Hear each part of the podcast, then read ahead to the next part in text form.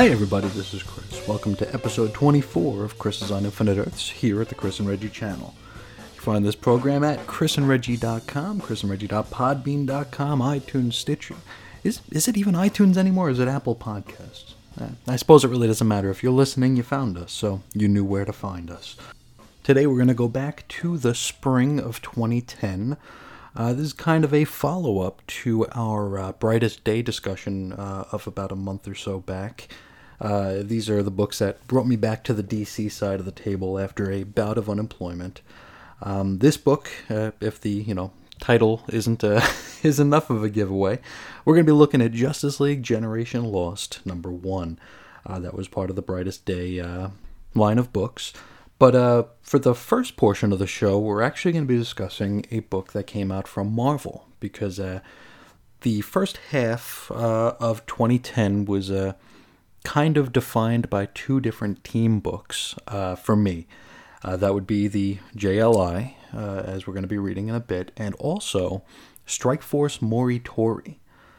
Now, if you don't know what Strike Force Morituri is, and I don't know that I'd blame you if you didn't, uh, they are moderately obscure, but they were a book put out by Marvel in, uh, I think, 1986 ish.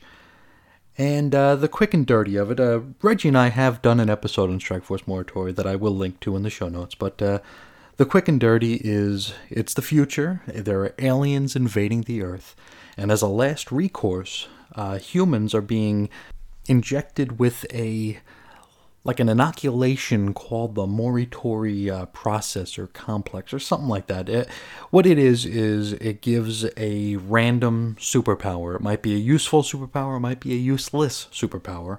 However, as soon as you take the inoculation, within a year you will die. So you might die in battle or you might just succumb to the Morituri process. It's a pretty riveting story, and I'm pretty sure it's available on the Marvel app right now. So uh, if you've got that, uh, I, I, would highly recommend checking this out. It's a, it's a lot of fun. Um, now, Morituri, the uh, the phrase or the the word, it's usually attributed to uh, gladiators stood before Caesar, though that has been debated. Um, Reggie and I do go into uh, the full history, or as much of the history as we could find on the term Morituri uh, back in episode 57 of the Cosmic Treadmill. It's uh, basically we who are about to die, and then uh, it's usually uh, Morituri te salutamus, which is uh, we who are about to die salute you. Uh, so the gist of the story is that uh, none of the cast members are safe. You know, nobody who's on the team is safe. Everyone is going to die because they have taken this Morituri process. And it's a it's like a book that I would uh, almost compare to some mangas, you know, where they are finite stories, so really nobody's safe. You know, the the stars of a manga could die, you know, because the story's going to end. It's not going to it's not meant to go on forever serially like a uh, like a western comic generally does.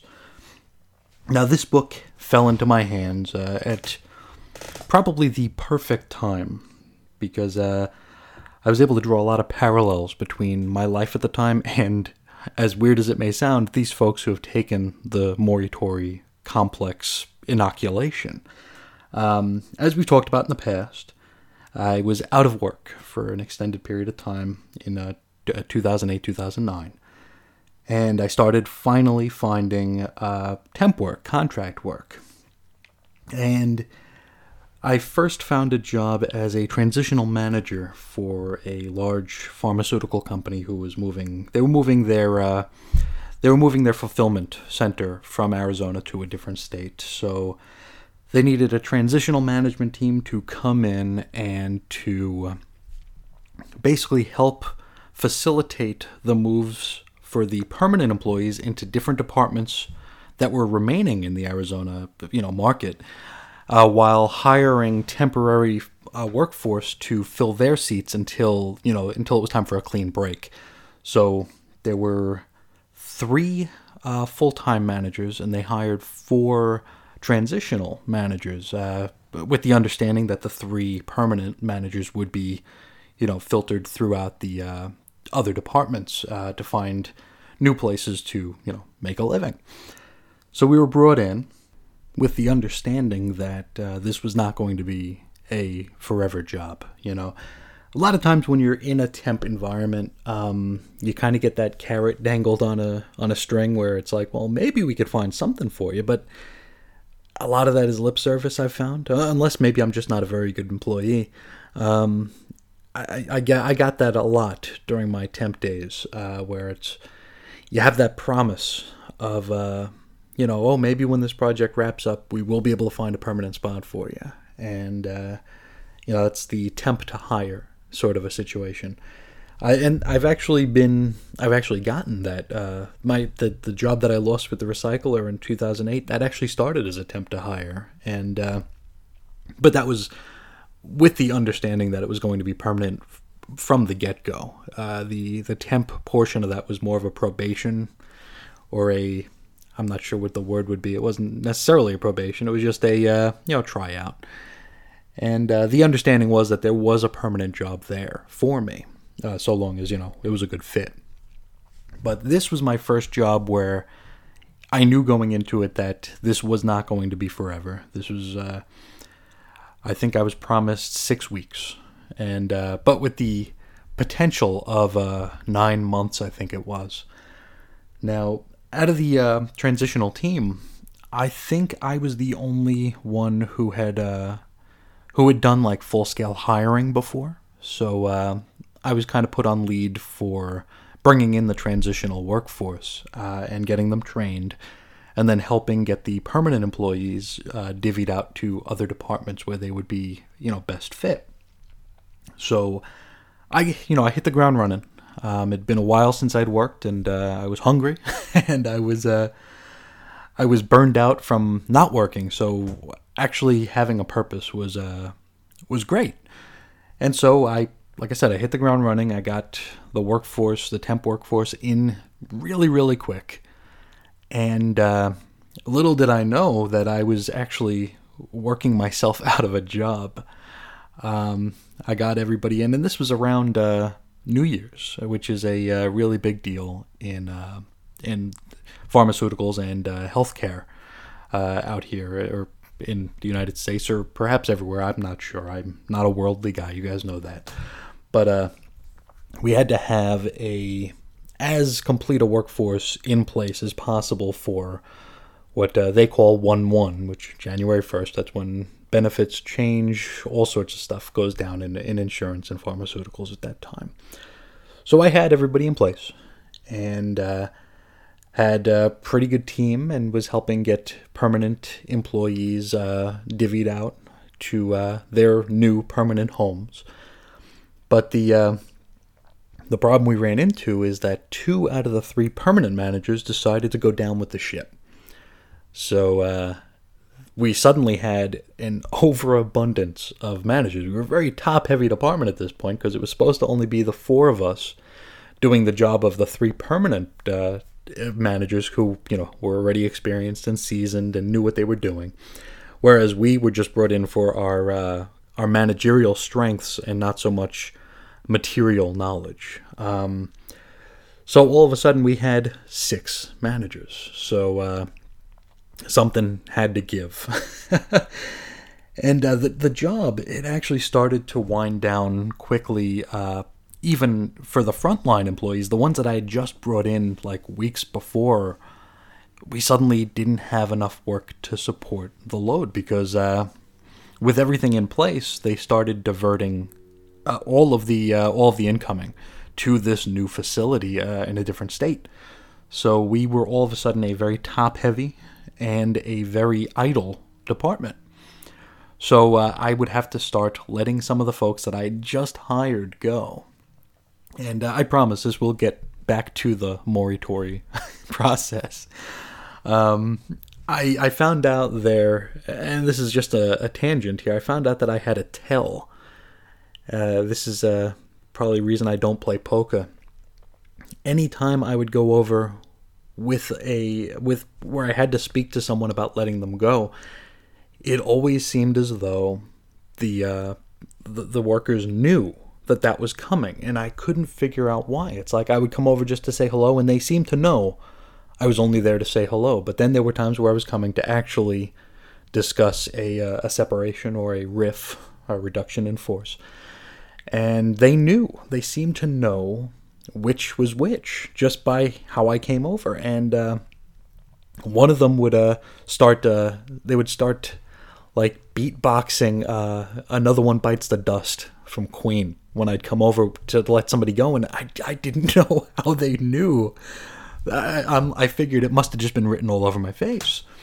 So I actually asked. Uh, I asked her how she knew that I was coming over to let someone go, and she goes. Uh, and she goes, Well, every time you come over just to shoot the breeze, you're holding your cup of coffee.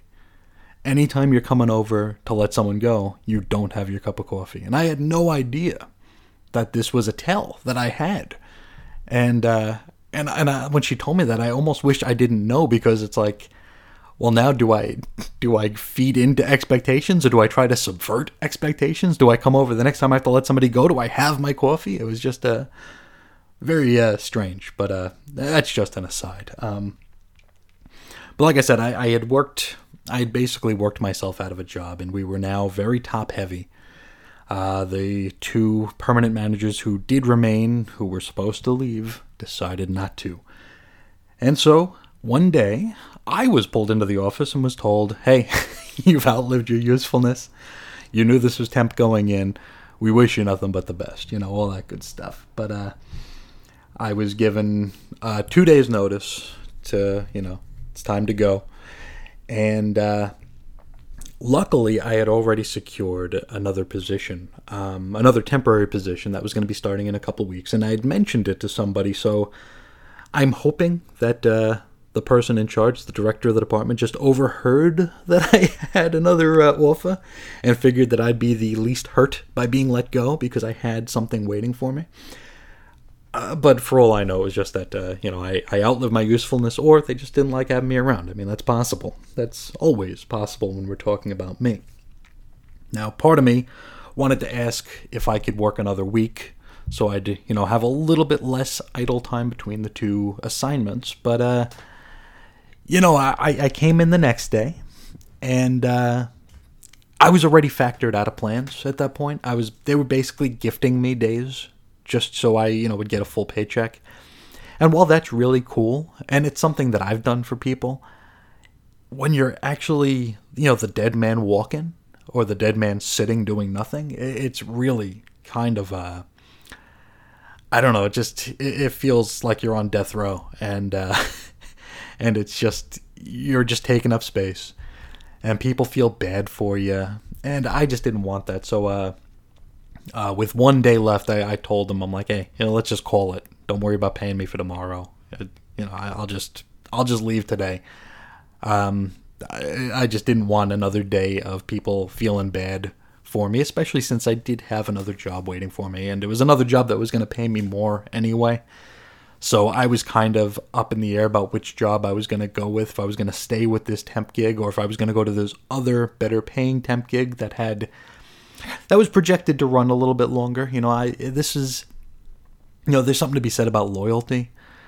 But at this point, I had been out of work for well over a year, and I had to worry about, you know, keeping the lights on, and uh, I had to worry about uh, rent and uh, fi- finally paying off my car because uh, that's one thing. This the first day where I was working for this pharmaceutical company, I got a call from the bank about my car, and I told him, you know, I just started a job and I'm gonna ha- I'll have a check out to you like in two weeks when I get my first paycheck. And they uh, were all too happy to let me know that at this point in my loan, my car's value was higher than what I owed, so they would graciously take the car off my hands.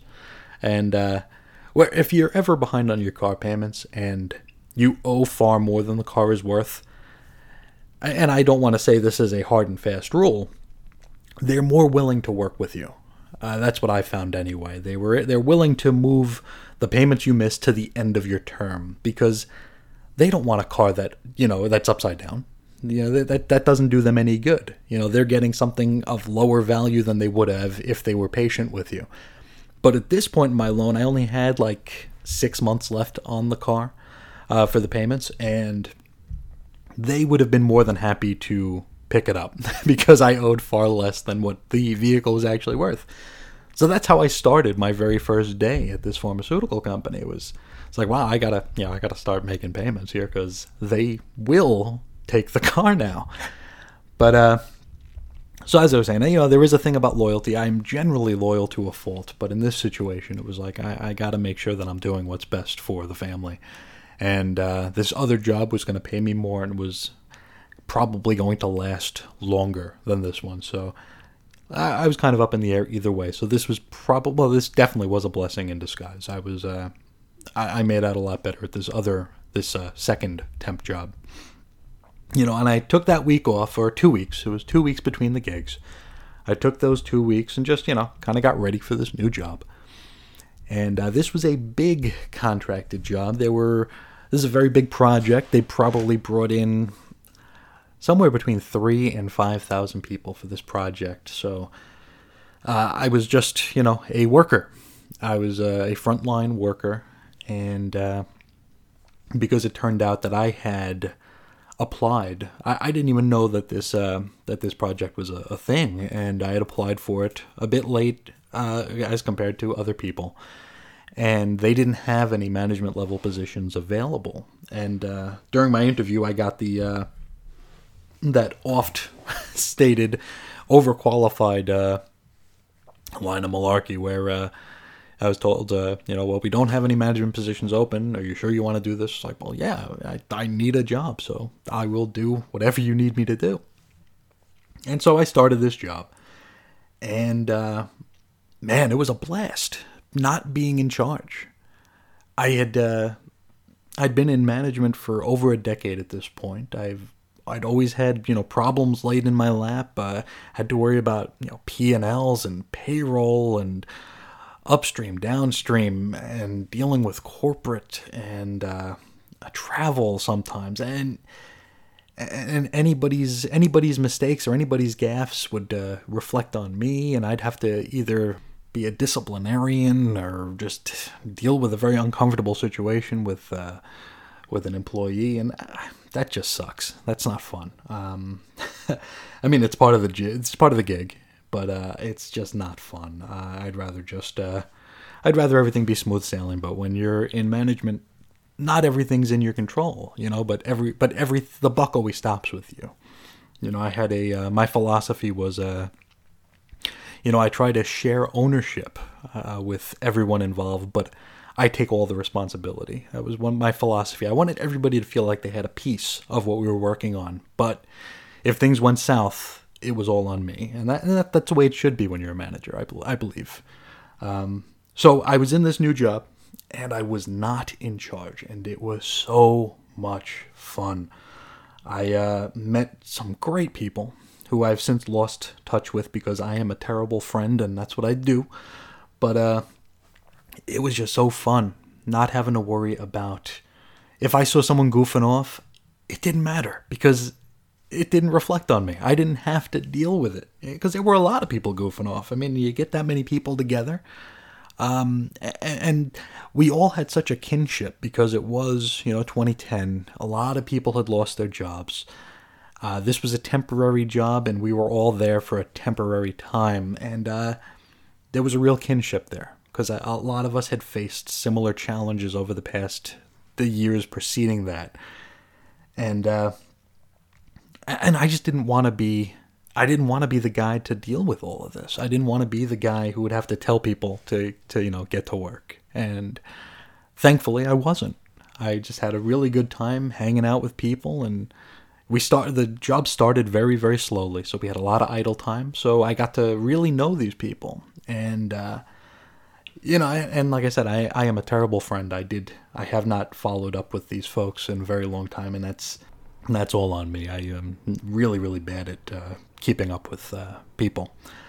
But uh, you know, that said, this was uh, a really fine job, and I remember uh, I had our manager come over to us, and uh, she pulled me aside one day, and this is early in the project, maybe like two weeks in and she said that she was looking over resumes and she noticed that I had management experience and told me that there was a management position opening up in a different department. and that she would let the other manager know that I was interested if I was interested. And I was like, no, I, I don't want to do that. I'm having a blast. You know, I don't, I don't want to be in charge of anything, and I don't want to, I don't want to leave this department. I made a whole bunch of friends in this one.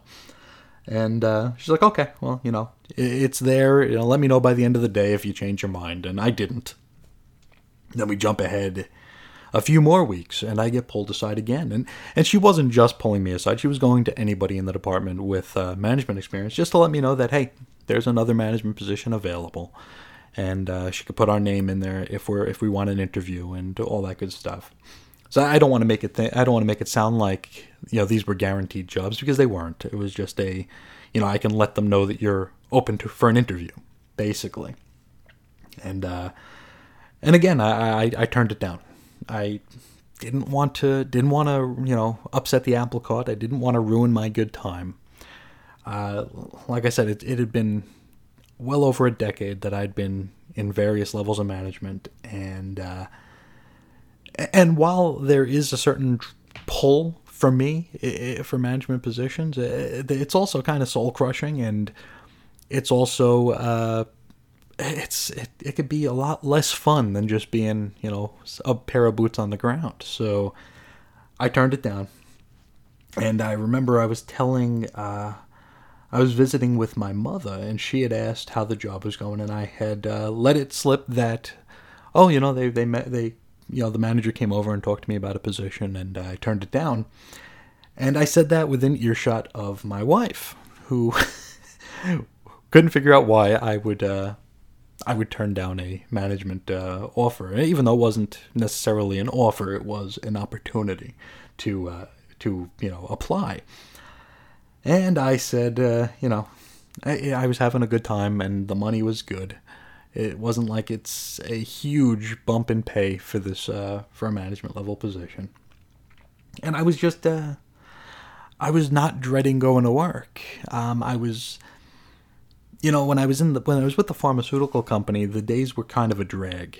It was like one of those where I'd look at the I'd look at my phone at noon and I'd be like, okay, well, there's only you know five hours left to go, you know, and it was, and then then you start to calculate out the week, and it's like, okay, it's only you know 36 hours left to go. It's, it was just such a, it was very very dreary, um, and and it was it was always going to be because it was a uh, project that was winding down. So it was going to be on that downward uh, slope the entire time. The, the, it was never going to get any better than it was when we started because as we were going to move forward, you know, more and more lights were going to be switched off, and more and more doors were going to be shut, and more and more people were going to be let go. So it was just a very down situation.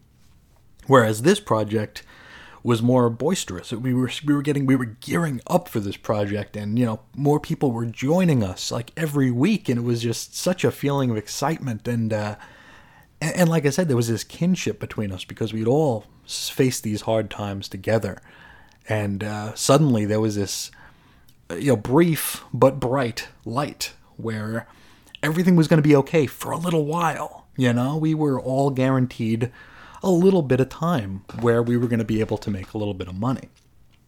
So I had to explain that to my better half. And uh, I came around to saying, uh, you know, okay, the next time the next time she talks to me about a position, I'll consider it. And uh, wouldn't you know it, this was on a Saturday, and uh, that very Saturday, one of the supervisors in my department very loudly walked out. So there was suddenly a position in my own department opened up. And so the following Monday, when I returned to work, my manager came over and said, Hey, I don't want to bug you again, but there's another position available. And I said, Okay, okay, I will, uh, I'll interview.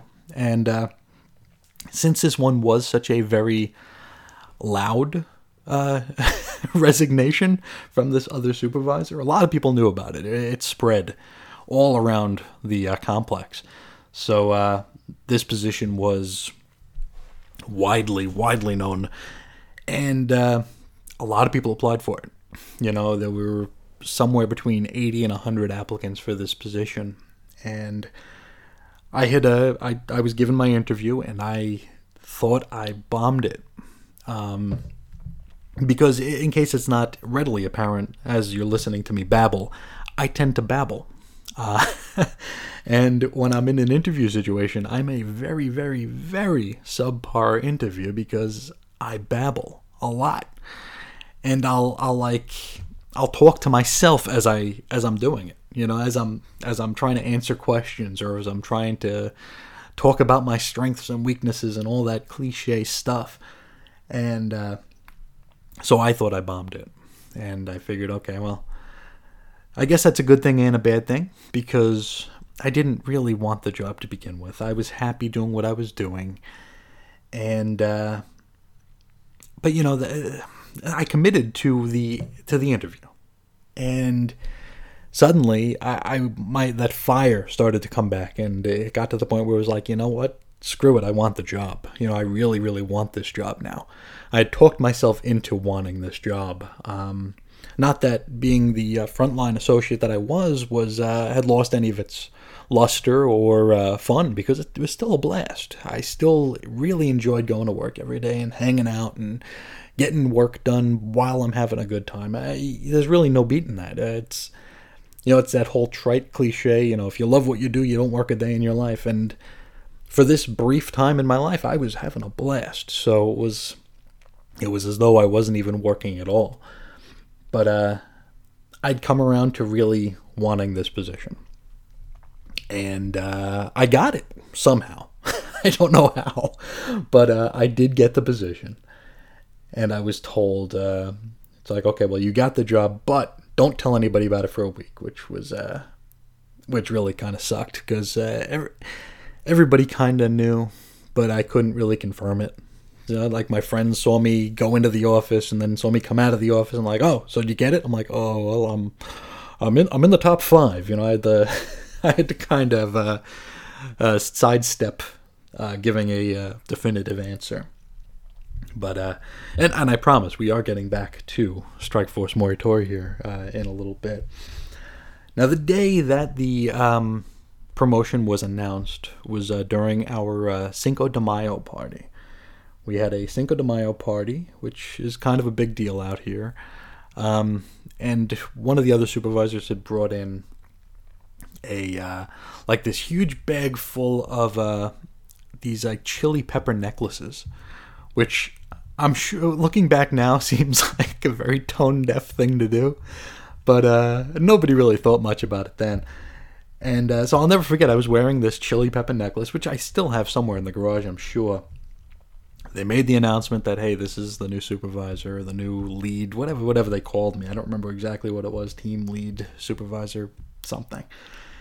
And uh, you know, I got up, I said a few words, and I sat back down.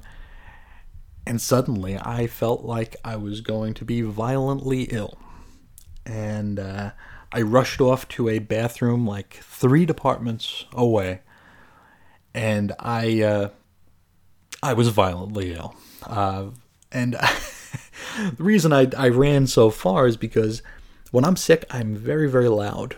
Uh, like it uh, shakes the house to where the wife thinks I'm like actually dying. Um, she's since gotten used to that and uh, can now sleep through it if I'm, you know, violently ill. But uh, I ran off to this other bathroom so I could throw up a lot. And uh, and a couple of guys came into the bathroom as I was in the middle of it, and uh, one of them's like, "I think someone's getting sick in here," and uh, I, I, yelled back something like, "You think, genius?" in between heaves, but uh, anyway, I got my new position and I got very very sick, and I went back to the uh, to our area of the building and just said, "I got I gotta go home." because this is not gonna work. I uh, I thought I was just gonna be sick the rest of the day, and I didn't know what it was. If I was contagious, I'm like, this is not the way to start this new position. So I went home, and on the way home, I thought I was gonna be sick again. So I pulled off the freeway, and you know, I, a lot of uh, a lot of freeways in in these United States are under constant construction, and Arizona is no different. So I was unable to get onto uh, the freeway like my normal way, so I had to like kind of circumnavigate the you know South Phoenix area, which is is a trial even on the best day. So I, I had to weave through these one way streets and in between uh, trucks and buses and uh, the light rail and all this kind of crap. And I found myself uh, in front of a Dairy Queen uh, just in time because I thought I was going to be very sick again. So I get out, I take care of what I had to take care of, and uh, realized that I was right down the block from a comic shop that I used to go to when I was, you know, employed. So I'm like, you know what? Screw it. I'm here. I'm not going to be back here for a little while. Let's go inside and see what they've got. And here is where we're going to actually talk about some comic books, believe it or not. I go inside and uh, I see uh, they this is this is a pretty good store. They have uh, they have a consignment area. So if you're selling your comics, you can sell complete runs of comics there in their store, and they they take a cut for you know for stocking it and putting it out there.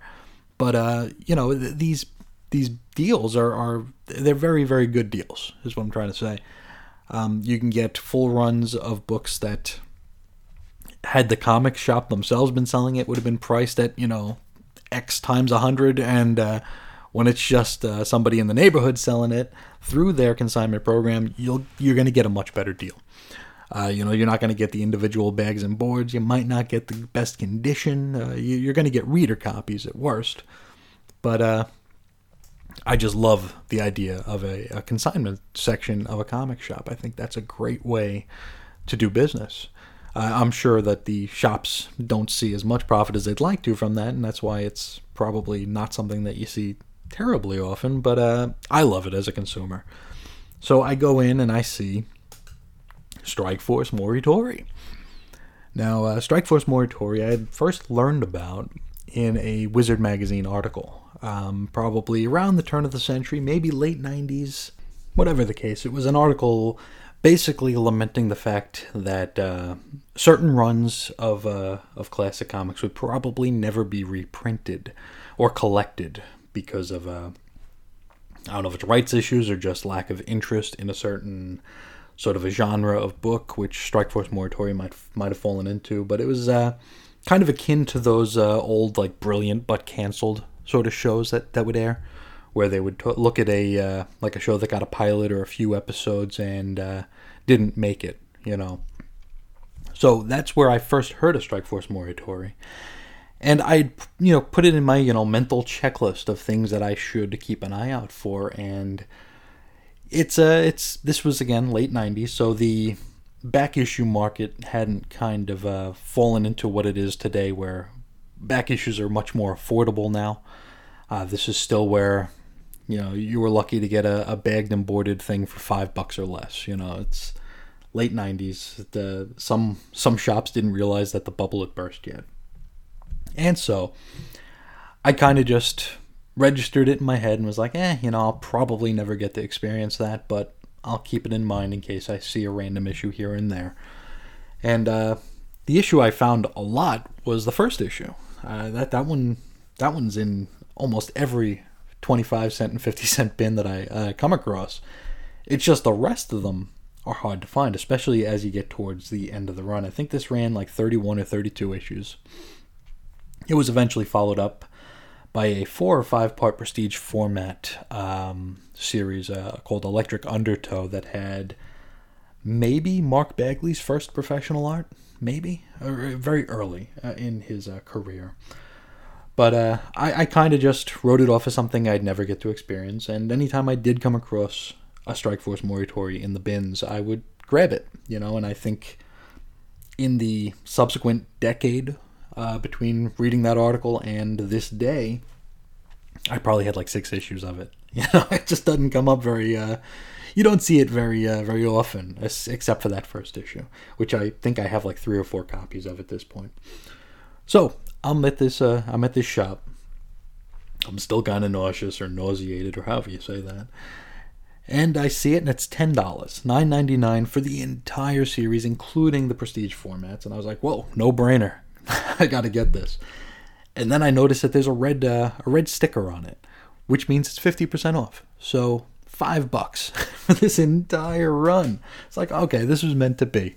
And uh, maybe this uh, this stomach bug I've got now was just to get me here to read this, uh, to get to buy and finally read Strike Force Morituri. Now I was gonna go back to work the following day, but I woke up and uh, was no longer sick to my stomach, but I had uh, conjunctivitis, I had pink eye. Now my wife is a second grade teacher, so uh, pink eye is not altogether foreign, unfortunately. So uh, I had pink eye, and I figured I called in and I was like, "Hey, I feel okay." But here's the thing: I got pink eye, and the boss is like, "Nope, nope, nope. Stay home. Stay home today. Stay home tomorrow. Stay home the next day. I don't care. Don't come in with pink eye." So I was like, "Okay." I stayed home, and uh, through my uh, unpleasant and unflattering eyes, I read the first half of Strike Force Morituri. And to give a little bit of a background on it, uh, if you hadn't listened to that episode of the Cosmic Treadmill, like I mentioned earlier, these folks take the Morituri complex inoculation to give themselves superpowers to fight off these aliens with the understanding that they, to do so, they are limiting their lives to, at best, a year. You know, within a year, they will die. And uh, like I said then, they could either die in battle or they could just succumb to the uh, process, uh, the degenerative whatever it is. So I read it, had a great time with it, loved it. Um, would actually love to talk about it more, but uh, the idea, the, the thought of starting another podcast, another regular podcast, is uh, a bit daunting. but if there was ever a, a, a show I'd want to do uh, outside of my From Claremont to Claremont X Men show, I think a Strike Force Morituri one would be uh, a lot of fun to do. If I, anyone has any designs on that, let me know. Um, but I read it, loved it, went back to work when I was feeling better or when my eye cleared up, and was called immediately into an all hands on deck meeting. And this was featuring everybody, you know, everybody from every department. And uh, we were broken into like three or four shifts. Um, so this was several hundred people all loaded up into a, a giant meeting room. It was basically like a uh, warehouse, or it was exactly like a warehouse. Um, uh, and we were told, and this is still very early on in the uh, the process and the project. Uh, the main director, the guy in charge of the entire uh, here, was stood in front of us, and he said that uh, everything was now in place, and from here on out, we were going to start having regular RIF days. And uh, as I mentioned earlier, RIF is reduction in force. Um, if you are uh, familiar with, you know, being laid off or uh, or just working temporary assignments, there's always a RIF, and and we were all confused because we had just started not too long before this, and uh, we were expecting a longer tenure. And it was right then and there that I'm standing, and I was like, wow. When we signed on for this job, it was as though we were taking the Morituri process. We had we had all gotten our inoculations, and we knew that uh, that we were basically all lining up to be fired. You know, and and of course, you know, some you know, a temporary job and one's life are aren't things that you want to compare because there really there is no comparison. But in a weird way, it was so apropos that I had finally discovered this series at a time where I could actually draw some parallels between uh, what these folks were going through and what we were going through in the real world. Um, you know, it was like we who are about to be fired salute you because we all knew that it was coming. And to have it in our face like this, it really kind of uh, put a pall on on the entire uh, project and endeavor, where we were all very, very deflated, and uh, things got very, very tense um, because it's like nobody trusted anybody anymore. We lost a bit of that kinship, where you know if if if you stay, that means I go. You know, it was a lot of contention and a lot of uh, a lot of undercuttedness, a lot of uh, allegiances, real and fake. Um, a lot of people trying to chum up to supervisors who were no safer than the frontline employees. It was very, very strange time. And uh, I think last week or last episode we talked about the uh, the Kubler Ross uh, stages of loss, and you know you have got that you got that denial, you've got the bargaining, and a lot of that was showing up here. Um, a lot of denying that it's like, well, it's too soon for this. This won't happen yet. No, no, this won't happen yet. Or you do that thing where you convince yourself that you're too vital to the operations, even though there's a thousand other people that are doing the same exact thing.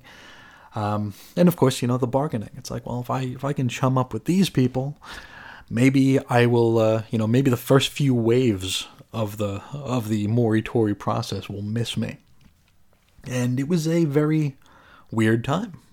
And unfortunately, I really I didn't feel very good sharing my parallels between the Morituri process and uh, the Rift days because first, people would have looked at me like I had three heads, uh, and second, you know, uh, there, there's there's a certain amount of irony to it, but who wants to hear that when they're told that their job is about to go away, possibly? So I, I kept it to myself, but uh, it was a very strange uh, few months to follow because you just didn't know. Um, just like in Strike Force Morituri. Uh, not to spoil too much of it, but I think the first couple of deaths don't even happen in battle. You know, I think they happen just randomly to show you just how the, the, the how, what the playing field looks like. You know that these aren't going to all be heroic, quote unquote, heroic deaths, even though they are all heroic deaths because these folks had decided to basically forfeit their own lives for the betterment of the planet. So they were all heroic in a way, but they weren't all in battle. They weren't all uh, iconic, iconically heroic, perhaps, or I don't know. I, I, I'm at a loss for how to describe this, but I'm hoping that you all get what I'm trying to say here. Where there is a certain there, there's a difference between dying on the battlefield and dying in a you know dying in a chair. you know you, you're just getting orders for your next course of action, and all of a sudden you just succumb and die. I think there's two different ways of looking at it, and uh, here we are in this uh, temporary contracted position where any day you can go in and be told it's your last, you know, or or as someone who is now on the management side, any day I could go in and be told that I have to make it someone's last which isn't great, you know? Uh, these were all people that I had bonded, uh, you know, brief but very strong friendships with because of, as I mentioned, that kinship we all had. We were all. Uh, we were all in down portions of our lives. We were in down sections of our lives where we were trying to rebuild. And to be the person who would perhaps have to swing the hatchet or be involved in the decision making process in which the hatchet would swing, it, it sucked. It wasn't uh, it wasn't great. And uh, you know, I, I miss these people because they were they were very important to me uh, during the time we were. And I hate to just harp on it, but there was just such a, a bond because we were all in such similar lots in life at this point, and we had all lost so much and you have this this glimmer of a of a job here, and you're told that at any day, you know, don't don't get too comfortable because once you do, it's done. And they say, uh, and this is here's another really really horrible analogy, but they say like, if you're in prison, don't make friends. um, because it, it's a different um, it's a different context. It's a different dynamic when you're in a sort of in that sort of a position where when you're back acclimated into real world the rules are a lot different and working in this temp environment um, the dynamic was completely different than it would have been in a permanent position or just out there in the world uh, you know, socially or whatever as the uh, subsequent weeks drew on um, it started with a trickle, you know, where people would be like two or three people would go in a day. Um, it's funny once uh, uh, one person got uh, rift and a guy stood up and he's like, "Hey, you know what? I quit." Like at the very moment, so that person was spared from the Morituri process uh, to be rift another day. Well, it was a very noble gesture on the on that fellow's part, but it just showed how just how uh, wobbly and nebulous the entire uh, deal was, you know. And uh, then you'd get to we'd have like really really big rift days where we'd be walking 30 people out and it was just so rough. Because uh, you'd have to a phrase that was bandied about a lot uh, was the new normal because uh, people were preparing for the new normal which was going to be unemployment again. And uh, it was said with disdain which you know i, I understand that. Um, and it was said with uh, a particular pointedness toward the folks who were not yet let go. And there really isn't a whole lot you could do for these people. I mean, there's only so many parties you can throw for this kind of a thing where it's like where you want to thank them for uh, you know doing their job as as well as they did. But it, it kind of feels it's that whole kissing your sister thing, you know. It's like, well, here's a party for you, now get out, or or you know here, here you're gonna have a really nice day today but uh tomorrow's gonna suck. You know it just it wasn't it wasn't the greatest situation. Um but uh i wound up being spared for uh until the very very end. Um from the thousands of us who started uh i was let go when there were probably about 20 of us left. And uh i consider myself to be quite lucky to have uh, dodged the axe as long as I did. And uh, I actually had to sign I had to sign my uh, release forms both as employee and as the supervisor, which was a little surreal.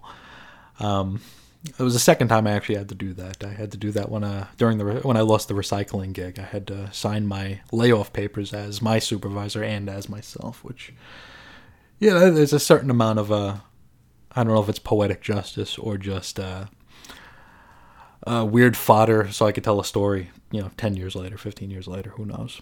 But I just thought that was a uh, very weird uh, time for me to discover Strike Force Morituri um, when I was in the midst of being in between temporary gigs where uh, you could be rift or moritoried out at any day without warning and the parallels there were, especially since I was in it. Uh, you know, looking back now, it's a little bit precious, but uh, when I was in it and every day was a gamble, it uh, really, really resonated with me. And I actually didn't finish reading Strike Force Morituri until a couple years later. I, I didn't want to get back into it. I don't know why, if it was maybe I just overdid it, or maybe it was just that it was a little too close to uh, to what was going on. I don't know. But uh, it was a, it was a it was a heck of a year. Um, it was a really great job. a lot of great people, um, who uh, I really really should have kept in touch with. But uh, like I said, I'm a terrible friend, so I did not. But great people, great times, and a very very very weird time to discover Strike Force Morituri. But that's not the team we're here to discuss today, is it? No, no, we're here to discuss the Justice League International. And uh, the JLI came back during the Brightest Day event. And like I'd mentioned during our uh, Brightest Day talk, I don't know, a month, month and a half ago. I don't even remember the episode number. But uh, I had purposely avoided uh, reading DC comics because I didn't want to. Uh, I really didn't want to fall into the comics bubble again. I you know, Marvel is where I started my fandom, uh, in, in, as far as the rabid consumer fandom. And so when I got back into comics, uh, when I had a few extra dollars to spend, I, I wanted just to stay with Marvel. I didn't want to jump across the table to DC. I had purposely avoided reading much about DC because I didn't want to fall back into it. But then I saw the JLI was back, and that really kind of lit that fuse. And, and it was also around the time, and I discussed this very briefly during. I don't remember which episode. I think it was the Nightwing 90 the the, the Nightwing episode that Reggie and I discussed where uh, Devin Grayson was the writer and Nightwing was uh, sexually assaulted. We talked about fan backlash, and this is around the time where uh, Marvel was raising their prices but cutting their pages, and they were not quite they were not so upfront about that. And when it was brought to people's attention via a uh, comic book resources message board post that you know Marvel was now charging four dollars on every book, and instead of the comics being twenty pages, some were eighteen, some were sixteen, some were seventeen. And somebody from Marvel, who uh, I won't name because I'm not sure if it was this person or not, but uh, someone from Marvel popped in on the thread and uh, instead of just saying, "Hey, you know." That's the cost of doing business because that's an answer we can all accept. We don't have to like it, but we can accept it.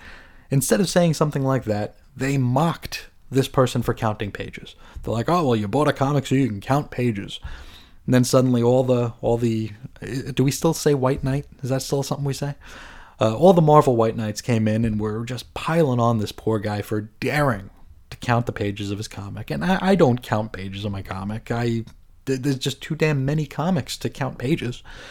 But uh, this guy did, and then he started counting pages for all of Marvel's comics because, I mean, I guess any publicity is good publicity.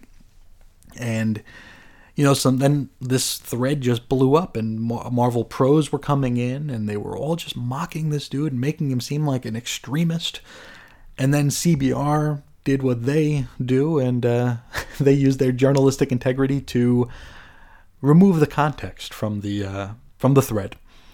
So all that was left were people like cursing Marvel out. So it made it look like one side of the argument was really, really, really off base, while Marvel was just you know given as good as they got instead of openly uh, harassing their fandom.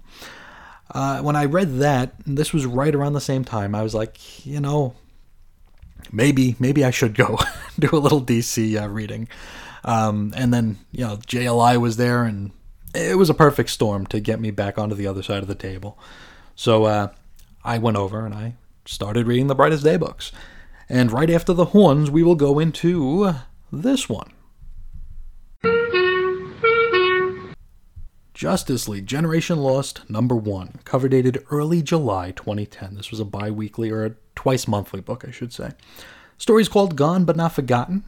Uh, story slash script by Judd Winick. Story slash breakdowns Keith Giffen. Pencils Aaron Lopresti. Inks Matt Ryan. Colored by Hi Fi. Letters Sal Cipriano. Assistant editor Rex Ogle.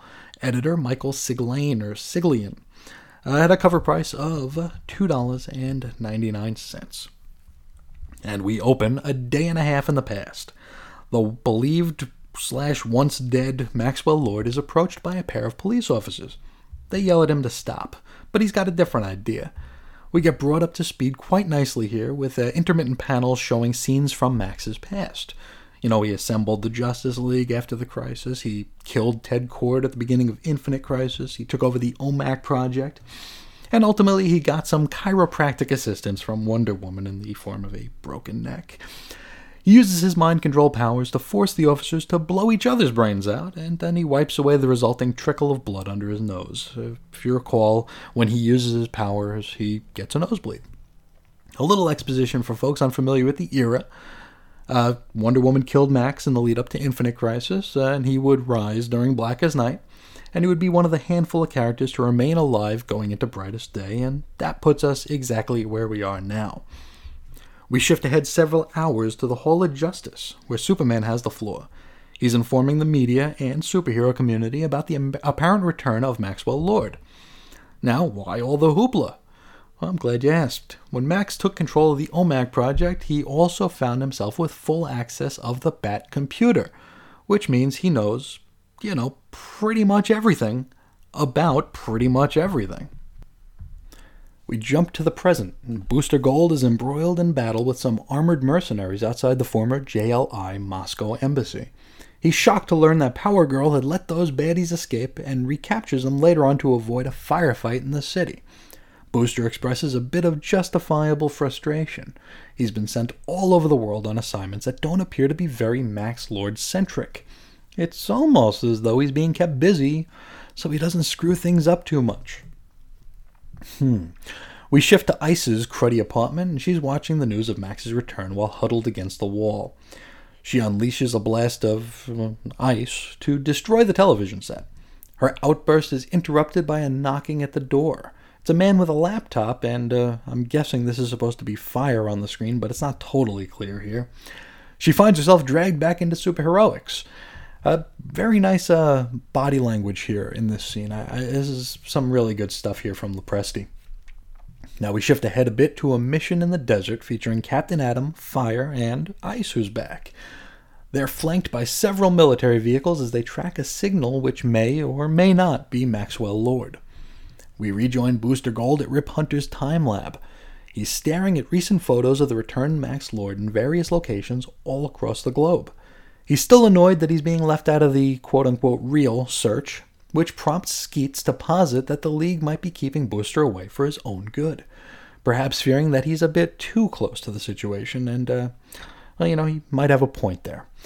Booster ain't hearing none of that, see, and continues thinking out loud. He cites Max's own arrogance and suggests he would return to the JLI New York Embassy to, quote, hide in plain sight. Back in the desert, the trio is led to a cave by their radar tracking hoodoo. Captain Atom enters in hopes of procuring Maxwell Lord, but it's a no go. Instead of finding his former boss, he finds a bomb. It explodes, but Atom is able to absorb most of the blast.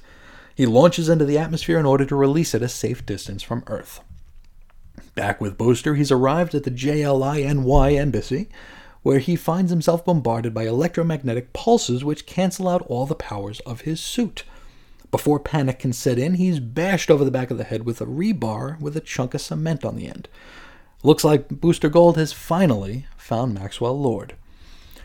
Now the next scene here is a this is a really good scene here. Uh, Max just continues to beat the holy hell out of Booster with the rebar, all while lamenting the fact that he has no choice. He had no choice but to kill Blue Beetle. He says the act still haunts them. He even refers to Booster as being his friend and also being someone that he misses quite a bit. It's, it's really powerful stuff here. He thinks back to his death at the hands of, hands of Wonder Woman and suggests that if he was brought back, it must be for a good reason. And he's convinced himself that his purpose is to, quote, save the damn world. He leaves Booster in a puddle of blood, and as you might imagine, it looked quite dire. Michael manages to retrieve a communicator and send out an SOS to Skeets. Now, I remember reading this the first time, and I thought that uh, Max had killed Booster uh, because, I mean, post the Dio, it seemed like it when it comes to Bwahaha Leaguers, you really couldn't uh, make place a bet either way. Uh, Booster does, though, wake up sometime later, and he's surrounded by his former teammates, Fire, Ice, and Captain Atom. They're shocked to see the amount of blood loss, and Atom searches the body where he was hit. Booster is able to mutter that the pool of blood he's lying in isn't actually his. And so we shift to Maxwell Lord. He stood before a tub of ice water and has blood being pumped into his veins by a machine. He's about to push the limits of his mind control power, and he knows what he's planning is, is going to cost him a lot of blood. He screams, blood goes everywhere, and he falls into that ice filled tub. A wave sweeps over the entire planet, and we see that it's even affected all of the big guns of the DC universe Superman, Wonder Woman, Batman, everybody. Captain Atom leaves Booster to follow the trail of blood and to, follows it all the way to that blood and ice filled tank in the next room. Max, unfortunately, is already long gone, and the blood is already congealing. Superman arrives in response to the JLI signal Booster had sent earlier and asks what's up. The gang tells him about the manhunt for Maxwell Lord, to which Superman replies, Who's Max Lord? We wrap up with a shot of Max enjoying a drink and a smoke atop a roof of a castle, where here it looks like uh, business is about to pick up. We're left with the quote The greatest trick the devil ever pulled was convincing the world he doesn't exist. Charles Baudelaire, maybe? I don't know. Yeah, no, this is the book that it took to draw me back into DC Comics in a really big way. I enjoyed this then, and uh, I still enjoy it now. Uh, I remember that there were some weeks where there was a fifth week uh, during this run where it would take an extra week for the book to come out because this wasn't a bi weekly book, it was a twice monthly book. So there were weeks where we didn't get a brightest day or a generation lost. It was only a few of the weeks, but I felt them every time because I was just having such a great time with this story. And I mean, it's a very interesting concept for a story. We got Max Lord with the power to control minds, so stands to reason why not at least try to control every single mind on the planet? And, uh, you know, what's more, if you have the potential to touch every single mind on Earth and beyond, it's, you know, it's uh, it's kind of weird here. You know, why not, why make people forget you instead of maybe worship you? But I mean, that's that's the that's kind of the uh, thing to this story. This is this is Max's plan. You know, Max needs to be forgotten in order for his plan to unfold. Uh, instead of just being the ruler of Earth, which, I mean, he could have done at any time, that's not the plan, which is really, really cool and subtle. Uh, let's stick with Max for a little bit here. His return to the living has affected him, as, you know, it probably would anybody who came back to life. He feels like he's been brought back for a specific purpose, a righteous one at that. Uh, the scene between he and Booster was just awesome. Uh, I mean, Max saying that he missed him and that he had to kill Blue Beetle. Uh, you know, he had no choice. He had to do it, and he misses their friendship and he misses the old days. I think that's just so cool. Um, I mean, he even does a callback to you know walking Booster into the league. You know, because back then he was trying to pull a fast one with the whole Royal Flush Gang thing. He had it so Booster could save the day and prove his worth to the team just such a such a great callback. Now, use of the old International League is pretty perfect for a story like this because, I mean, people never really trusted them completely, and they they never held them in such high regard as you know the main core JLA. I mean, it, it took until you know Superman joined them before his death before anybody really took them as as any kind of a threat or any kind of a force. Um, even the other superheroes kind of raise their noses at them. Here, uh, we get Booster with his busy work just so he doesn't get in the way. I think that's very interesting. Because I mean, we there are two ways we can look at that. We can either look at that as the other heroes protecting Booster from being on Max's trail, since the you know the Beetle death might make him a little too close to the situation. But in the back of your mind, there's always a little bit of doubt that it's like, well, this guy might screw everything up, so let's let's just keep him busy, you know. Now, being the only folks who can remember Maxwell Lord opens up a lot of possibilities. And it also facilitates them looking a bit loony, which kind of uh, self fulfilling prophecy there with uh, the other heroes thinking that they're goofballs anyway and they don't think they have any credibility. So here they are rambling about a guy who, as far as everyone else knows, never existed. So, I mean, that just. I think that's just really, really subtle and, and great. Uh, the art, loved it. Um, has an awesome style here. And he's got this ability to convey a lot of emotion through faces. Uh, it's almost like Kevin Maguire level of facial contortion here. It's really, really nice. Um, if I were to complain about any of the art, it would probably be the cover. I don't like the cover, and I'm using it as the art for this episode, and you'll you'll see it's kind of uh, eh, not the best. Uh, now, this I would wholeheartedly recommend checking this out. Uh, I I got to admit that I was a little bit trepidatious when I saw Judd Winick's name attached to it. Um, he's a fella I run very hot and very cold with. I feel like he's uh, a little too soapboxy at times, which is the very, you know, the boilerplate uh, Judd Winick complaint. But uh, when he's on, he's on. I, when he's on, I think he might be one of the one of the better uh, superhero writers out there. And this one here, is just really really good and uh, one that I would definitely recommend checking out. Uh, I mean, you can find it digitally. It's I'm sure it's I'm sure it's been tr- collected in trade and hardcover and all that stuff that they the rigmarole of reprints that they put that that they put out. So uh, yeah, this is a good one. Um, it kind of uh, you know while Brightest Day kind of opened the door for me to come back into DC. Uh, this book here, you know, made me finish kicking the door open so I could uh, really, really get back in in deep. And uh, it came at uh, just the right time in my life. And unfortunately, just a little bit before that cosmic toilet flush that uh, maybe one day we'll discuss. I, I, I figure that could be a very long and a very uh, precious episode that we might uh, we might just hold off on for a little bit longer yet. Okay, it's time for the hot take, and it is a uh, very strange hot take this time out. We're going to be looking at the letters page from a Marvel comic. We don't get to talk about Marvel too much here. Uh, we did just talk about Strike Force Morituri tangentially for a extended period of time, but uh, what we're going to look at is the letters page from X Force Volume 1, number 117, cover dated June 2001.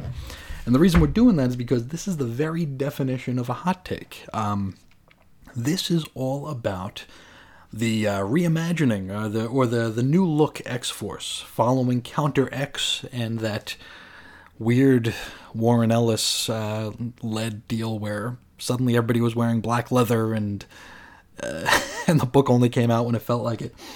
Uh, this is post uh, Quesada and Jemas, where uh, Peter Milligan and Mike Allred came in and just totally uh, put uh, X Force on its ear. Just a whole new team, all these new uh, awesome pop arty characters coming in, and uh, the letters we're going to look at today are basically going to be looking at the announcement.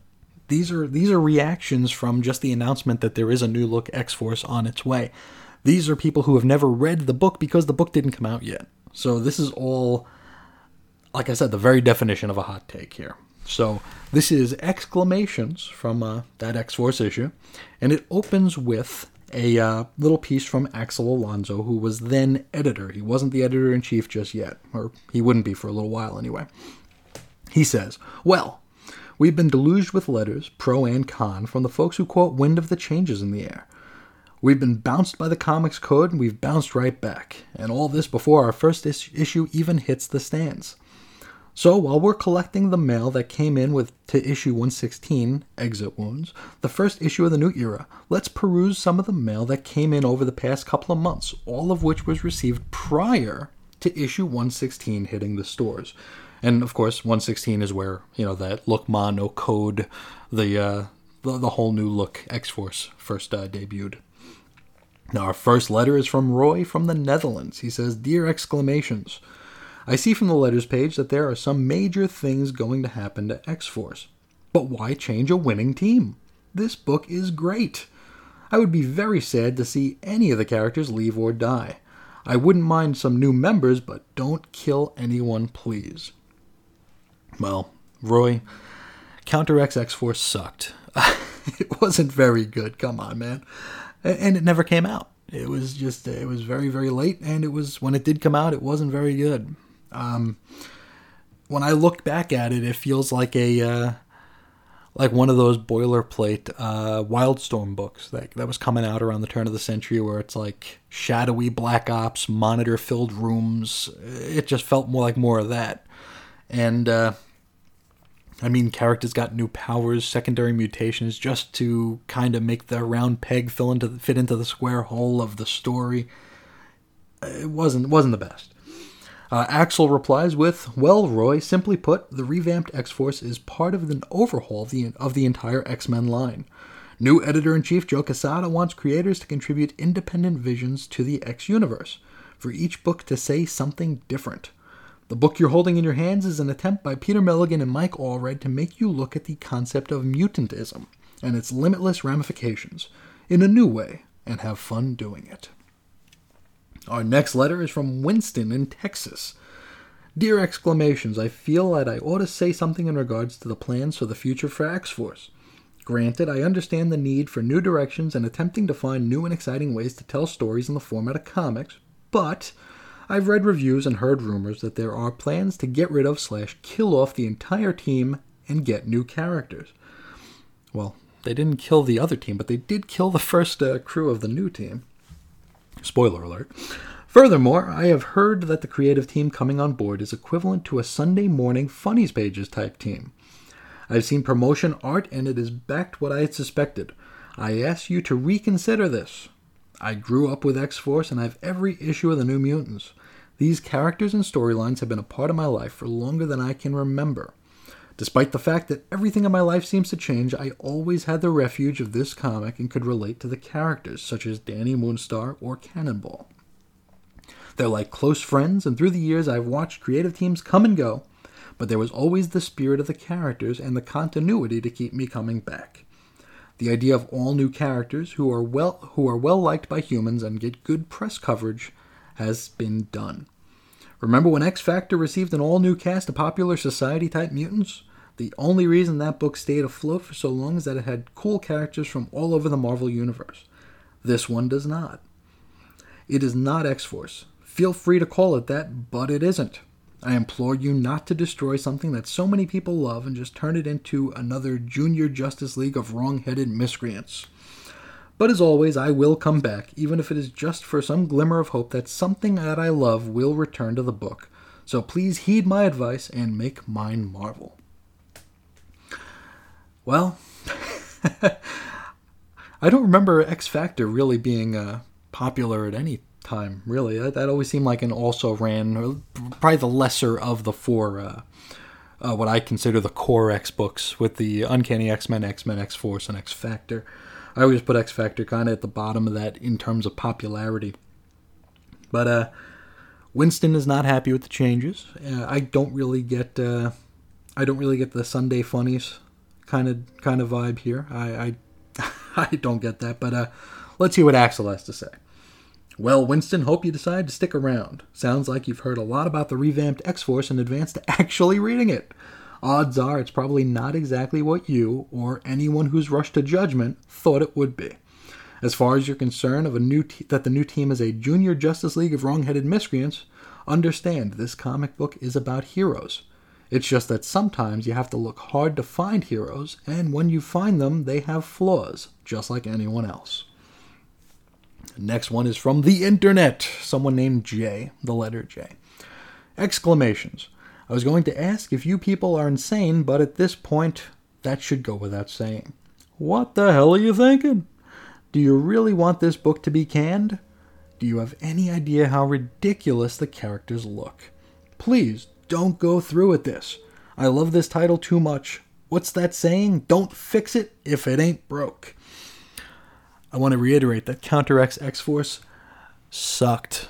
Um, so there you go. Axel says, Well, Jay, there's also another saying you can't make an omelet without breaking some eggs. We're proud of the new X Force and we're sticking by it. Another one via the internet is from uh, someone letter S. Dear X Force, I just read about the new X Force revamp, and I must say that I like the new ideas and direction. I like the new art, but what about Sam, Tab, Domino, Jesse, and James? Not to mention Siren. She got her powers back in Wolverine 155. Hello? Please don't leave these characters in, quote, character limbo. Please? Axel says, Glad to hear you liked Advance Word on the X Force revamp, S. Now that you've had a chance to read the first couple of issues, be sure to write in and tell us what you think. As for the fates of Sam, Tab, Domino, Jesse, James, and Siren, don't look for them to be resolved anywhere in these pages, though I'm sure they'll turn up somewhere in the X universe. Yeah, perhaps wearing um, pseudo Nazi uh, paraphernalia in a very misguided uh, Uncanny X Men arc. Ugh. Next one comes from Temporis via the internet. Exclamations. I thought this would be a great place to express my anger over the new X Force. I'm very upset that the powers that be at Marvel let two madmen conceive this. Blah, blah, blah, I think that's supposed to be a bad word, just in uh, ampersand language here. It's like they took a Farrelly Brothers movie, Dumb and Dumber, and Me, Myself, and Irene, and turned it into a comic book.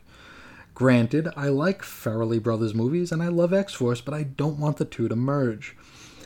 It's a move like this that makes me crave the days where it was Boomer, Cable, Domino, Feral Rictor, Siren, Shatterstar, Sunspot, and Warpath. Why, why, why are they doing this? I can't believe they canceled New Warriors and greenlighted this stupid piece of fecal matter. I admit it's harsh of me to judge a comic without having seen it, but from what I've read about it so far, I'm calling for an all out boycott. Thank you for your time and concern. Wow. Well, when you're when you're like waxing nostalgic for the days of uh, the Liefeld uh, X Force, I mean that's uh, that's something. And I don't know why uh, New Warriors is called into this because uh, that New Warriors run was pretty rough too. That uh, turn of the century uh, Nova in the different costume New Warriors that was pretty rough too. Let's look at Axel's reply. And, and I'm going to give Axel some credit here. He's actually replying to every letter, and he's not not really dismissing anybody.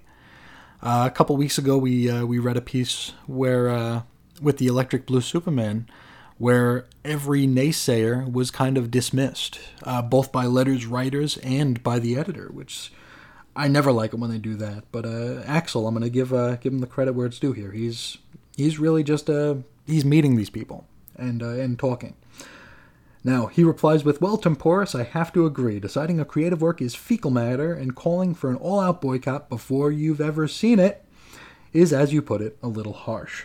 Truth be told, you're not the only reader to rush to judgment. Change hurts. The X Force revamp has elicited some strong reactions, many of which were, let's just say, skeptical of the new direction of the series.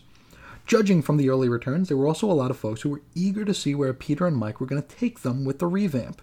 In fact, there were lots of letters from folks like our next writer who say that this is going to be their first foray into the X universe. All we can say is, all we can ask for is an open mind. Now, that next letter comes from a William in San Francisco. He says, Dear X Men editors, Milligan and Allred's X Force will be the first X Men comic I buy. Can't believe I'm saying this, but make mine Marvel. Now, Axel says, Take two breaths and let it rip, William and stretch out those mms. Thanks for the vote of confidence. Now we have another one from the internet. This is from Kenneth. And he says, Dear exclamations, this letter is in regards to your recent decision recent decisions to go ahead and publish X Force 116 without Comics Code approval. Thank you. To which Axel says, Thanks, Ken, and let me tell you, Mike and Peter felt the same way. Even though, you know, the, Comics Code had kind of been neutered at this point, uh, I, I, think uh, making drawing attention to the fact that the that the first issue of the new X Force was a non code rated book was a major step in the right direction for uh, the industry. Uh, even, you know, like I said, I don't think anybody really paid much attention to the code around the turn of the century, uh, but just uh, the defiance of not submitting the book to them and still, you know, putting it on shelves. Uh, that was uh, definitely a step in the right direction. Now, our final letter is from the same person this is the same Ken via the internet. And he says here Dear Marvel, I read an article at fandom.com about a vague sense of paranoia, ready to be disappointed, but by the time I got to the Marvel won't ask Allred to make any changes dot dot dot, they plan to release the issue unchanged without code approval, my spirit soared. This really is the new Marvel we're talking about. I am now looking forward to the release of X Force 116 on May 23rd even more, as if it were even possible. And just so you know, we fans do notice these things and make our decisions accordingly. Had I read that Marvel was going to be censoring 116 to gain code approval, I probably would have dropped everything but New X Men. I can't say no to Morrison and Quitely. I mean, these are the guys responsible for Flex Mentallo. We fans are notoriously fickle, you know, I haven't got a lot of money to spend on comics, and things like this make a difference. So, anyways, nice job. You've just made this fan's day. And as long as this attitude prevails, you can't you can go on ahead and make mine marvel.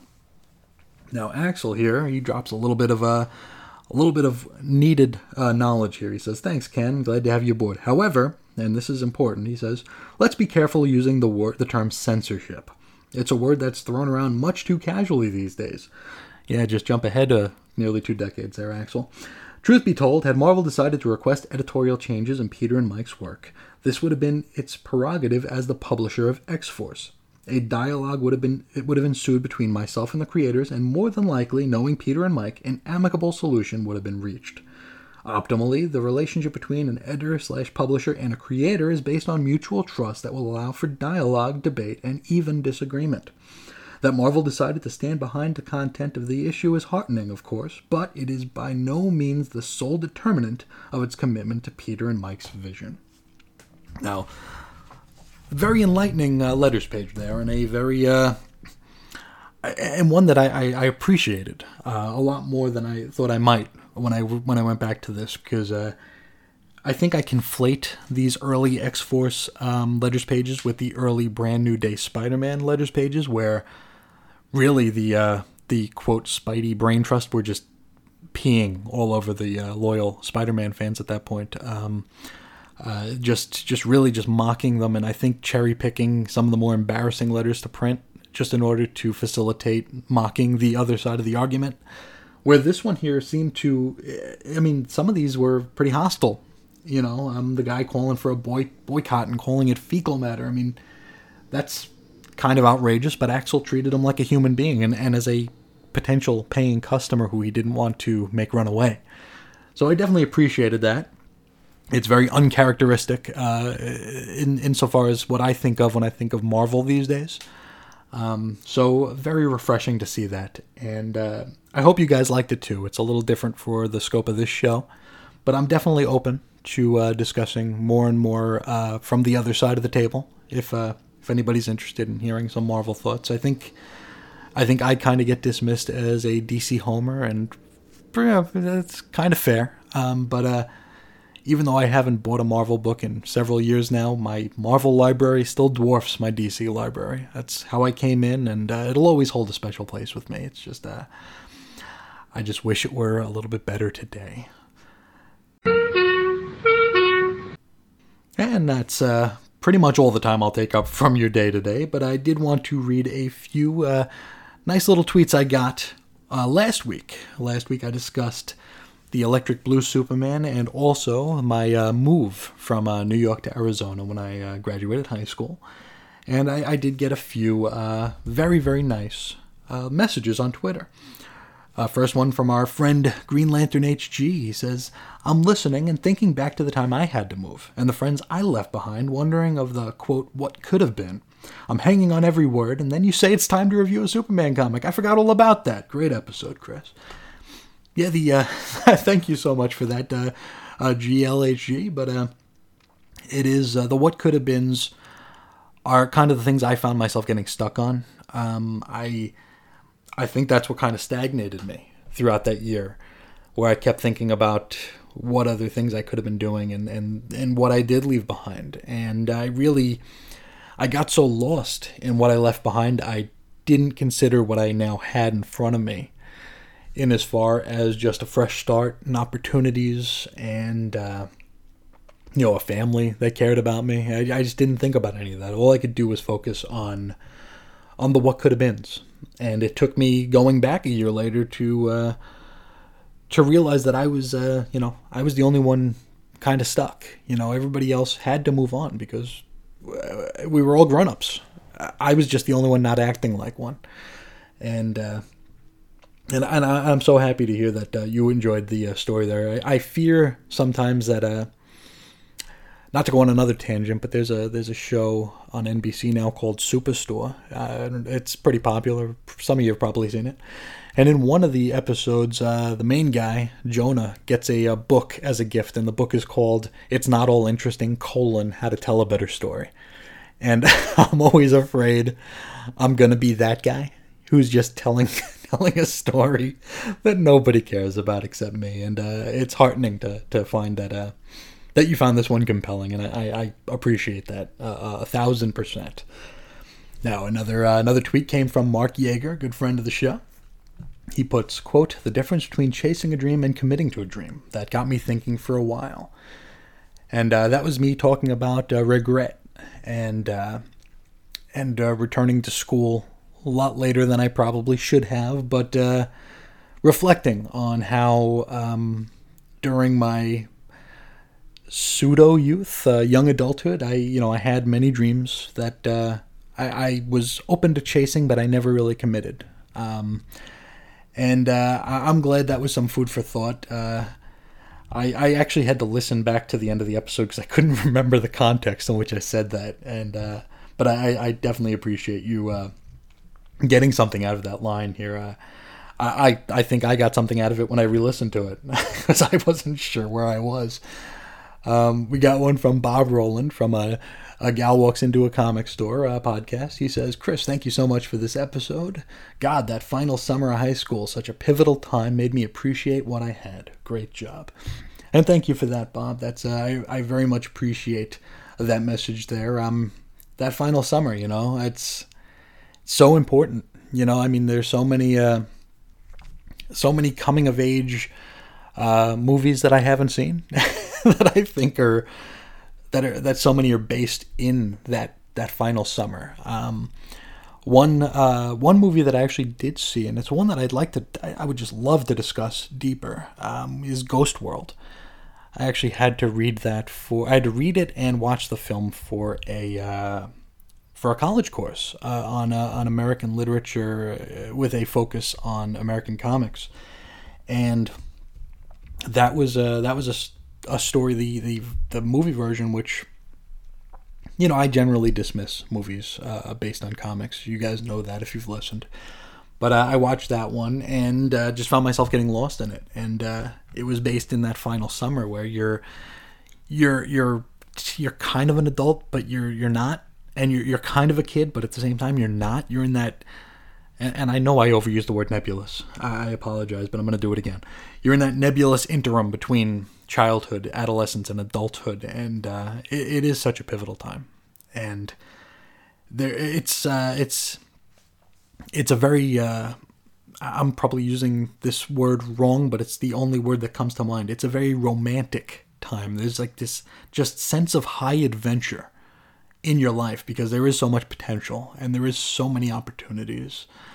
Um, and it's one of those things that I feel like I missed out on because I was kind of just stewing and but I, I definitely appreciate that message, Bob. That's uh, it, it's it was a very pivotal year. Um, in either case, wherever wherever I was, wherever a normal uh, teenager would have been, it's so many changes, just so many changes. And finally, one from uh, our friend Jeremiah, who I'm trying to uh, get on the show pretty soon here. He says, I thought it might be better to say this directly, but I've been itching to hear about your move from Long Island to Arizona. You've told a lot of great personal stories, and I was hoping this one would come one day. Your personal stories are very relatable and one of the best parts of your podcast. When I left Connecticut and New York after college to live in Massachusetts permanently, I felt like a fish out of water for a long time, and that was only one state away. And uh, I'm glad I'm glad uh, you were looking forward to this one. I, um, like I said last week or last time out, uh, this isn't a story that I generally tell because it's because uh, you know first of all it makes me look pretty terrible. it's uh, it makes me look uh, pretty dopey. Um, so I really don't reflect on this one very much, and, also it goes back to just I just don't think anybody would really get much out of it. So I, I'm I'm incredibly humbled and heartened to uh, find that uh, that this one had resonated with some folks, and uh, I appreciate you all for uh, for checking it out and sticking with it if you did. Um, now, if you'd like to uh, get a hold of us, you could do so at weirdcomicshistory at gmail.com. You find us on Twitter at Cosmic T-Mill, at Reggie Reggie, and at Ace Comics. You could uh, follow the show over at chrisandreggie.com or all those places that have noise. If you'd like to check out the website that this very show is named after, you could do so at chrisisoninfiniteearths.com. And if while you're there you see something you'd like to hear me talk about, let me know and I'll throw it on the list. And also, if while you're there you hear something you'd like to talk about, let me know and we'll see what we can set up. I want to thank you so, so much for hanging out and visiting. I had a really good time uh, sharing this story with you. Uh, but uh, this will be all the time I'll take up from you today. Uh, so long for now. See ya.